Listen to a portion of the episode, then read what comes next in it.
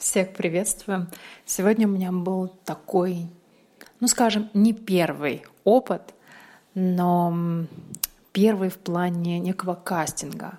Я сегодня попыталась озвучить книгу, и я поняла, что достаточно сложно озвучивать книгу, и сейчас попытаюсь объяснить, почему. Но, во-первых, я сорвала голос, пытаясь озвучить. Я давно не занимаюсь ораторским искусством, и вообще перед тем, как, э, как вы что-то решили озвучить, либо провести презентацию, вам нужно определенным образом сделать, разогреть свои связки, сделать некоторые упражнения. Это то же самое, как если вы приходите в спортивный зал и делаете какие-то упражнения, не разогреваясь. Так вот, перед тем, как озвучить книгу, я подумала, что сейчас я ее сходу озвучу, и не будет никаких проблем. Но я столкнулась с э, множеством проблем. Ну, во-первых, дыхание. Я...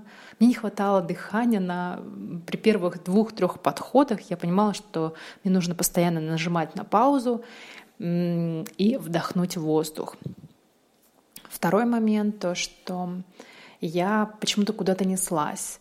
Потом я переслушивала свои сообщения, понимала, что я теряю суть. То есть, когда вы слушаете человека, который озвучивает аудиокнигу, вы должны понимать, что он тоже понимает, о чем здесь идет речь. Для озвучки книги необходимы не только ораторские какие-то э, навыки, навыки оратора, но и некое актерское искусство, актерское мастерство, которого у меня нет. И это очень большой труд. Я не могу сказать, что я когда-то недооценивала эм, озвучку, но я не думала, что это настолько тяжело. И ну посмотрим. Сегодня вот был как раз тот этап, когда я попробовала себя. Я, конечно, понимаю, что это, возможно, полный провал, но наша жизнь как раз состоит э, из того, чтобы мы пробовали что-то, понимали, что нам это не совсем подходит. Возможно, мы не слишком хороши пока для чего-то, есть куда расти.